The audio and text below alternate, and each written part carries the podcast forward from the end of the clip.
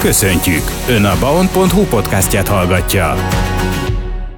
Vendégünk a stúdióban Gózon Tamás, a Bácskiskun vármegyei kormányhivatal közlekedési, műszaki, engedélyezés és fogyasztóvédelmi főosztály, főosztály vezetője. Jó napot kívánok, üdvözlöm! Üdvözlöm a kedves hallgatókat! Beszéljünk a jármű átalakításról, és hogy az elsőleges kérdés és a fő kérdés, hogy mi minősül jármű átalakításnak, ezt hogyan lehet megfogalmazni? Jármű átalakításnak minősül gyakorlatilag a már forgalomba helyezett jármű minden olyan megváltoztatása, amely által megválto- megváltozik a gyártmány típusra vonatkozó gyári paraméterek bármelyike. Ettől nem kell annyira nagyon megijednünk, mert ez nem jelenti azt, hogy minden átalakítás engedélyköteles lenne. Az átalakítást három csoportra osztanám, amelyből kettőhöz nem kell hatósági engedély. Az első csoportban sorolandó azok a típusú átalakítások, amelyekhez, amelyeket nem kell a forgalmi engedélybe bejegyezni, tehát nem kell sem műszaki vizsgálat, sem pedig ö, szem, hatósági szemle. Gyakorlatilag ilyen átalakításnak minősül például a vezetőülés mögötti ablakok sötétítő üvegfóliázása. Ez viszont nem jelenti azt, hogy bármely típusú gyártmányú fóliát alkalmazhatjuk. Rendelkezni kell egy műbizonylattal, és azt a járműben kell tartani. Ez a műbizonylat tartalmazza a vonatkozó jogszabályi adatokat, szabványokat, valamint jóváhagyási jelöléseket, illetve hogy milyen gyártmányú típusú járműhöz alkalmazható az az adott fólia, és természetesen Európai Uniós jóváhagyással kell rendelkeznie ennek a fóliának például. És még itt milyen példát tudunk hozni esetleg? Itt az elsőre gondolok. Mm, erre a kategóriára példa még továbbá a jármű ülőhelyei számának ideiglenes csökkentése, vagy például a kerékpárszállító eszközök felhelyezése akár tetőre, ajtóra, vagy a vonószerkezetre.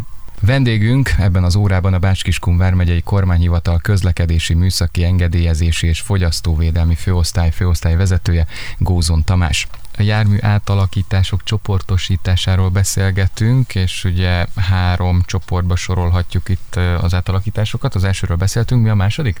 A következő csoport, amelyhez szintén nem kell a hatóság engedélye, viszont már műszaki vizsgálathoz, illetve szemléhez kötöttek.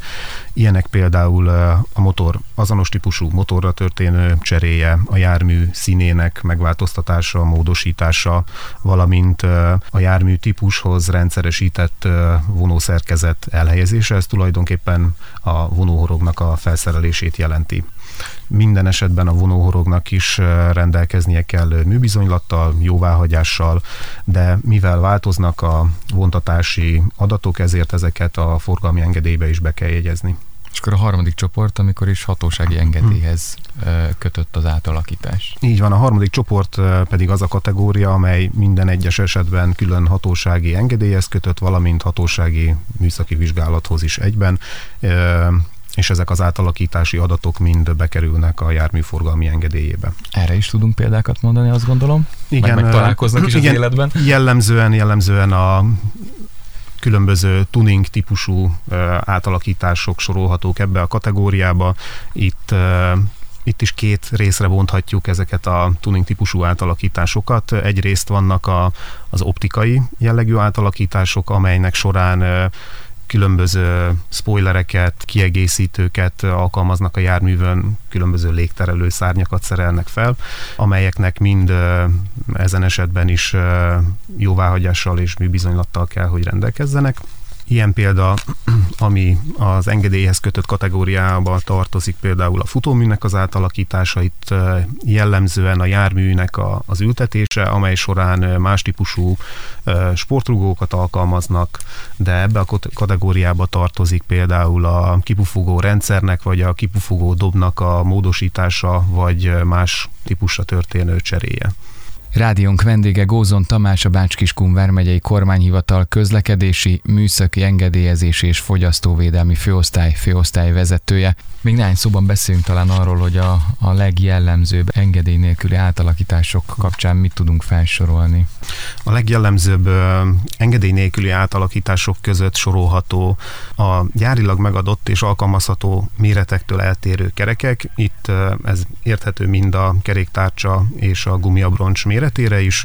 A minősítéssel, jóváhagyással és műbizonylattal nem rendelkező üvegfóliák használata, jóváhagyás nélküli esetenként eltérő, eltérő színű izzók alkalmazása, gyáritól eltérő rendszerű fényszórók beépítése, itt példá, példaként említhetem, amikor egy halogén típusú fényszórót cserélnek egy xenon rendszerű fényszóró típusra, valamint 2006 után gyártott járművek esetében már nem engedélyezhető a fémcsőből készült gajtörőrács alkalmazása. Ez elsősorban gyalogosvédelmi szempontok miatt kell alkalmazni. Gyáritól eltérő méretű kormánykerék, valamint az ülések átalakítása sportülések alkalmazása, itt ugye változik a, a biztonsági jövőbekötési pontjainak a száma is, és ehhez is mind külön hatósági engedély szükséges. Ugye, amit beszéltünk, hogy át lehet alakítani, és engedély kell hozzá, vagy ö, átalakítjuk a jármünket, akkor utána azonnal kell vinni műszaki vizsgára is, vagy ez gyakorlatban hogy működik, hogyha hogy az átalakított járművet milyen időközönként kell akár elvinni, ellenőriztetni, vagy nem tudom, hogy erre mi a szabály. A, az átalakítás esetében minden esetben elsőként fel kell venni a hatósággal kapcsolatot, ott megfelelő tájékoztatást nyújtanak a hatóság kollégái, kérelemre induló eljárás, tehát meg kell terveztetni a, a tervezett átalakítást, azt a hatóság ellenőrzi, majd az engedély, engedéllyel úgymond ezt a tervezett átalakítást jóvá hagyja, és minden esetben csak úgy vehet részt a közúti forgalomban, hogy a hatóság műszaki vizsgáló állomásán részt vesz a műszaki vizsgálati technológián, hogy az engedélyben foglaltak szerint valósulta meg az az átalakítás időben egyébként, hogyha valaki azon gondolkodik, hogy átalakítana valamit az autón, időben mennyi egy pár hónapot vesz igénybe, vagy mit tudunk átlagosan, mennyi az a, az idő, amíg úgymond meg lesz minden engedély, és akkor tényleg át lehet alakítani? Itt jellemzően maga a hatósági engedélyeztetés a legrövidebb időtartam, ugyanis a jármű átalakítása típusától függően ugye változhat. Maga a fizikai átalakítás, annak a kivitelezése esetenként sokkal több időt vesz igénybe, mint a hatósági engedélyeztetés.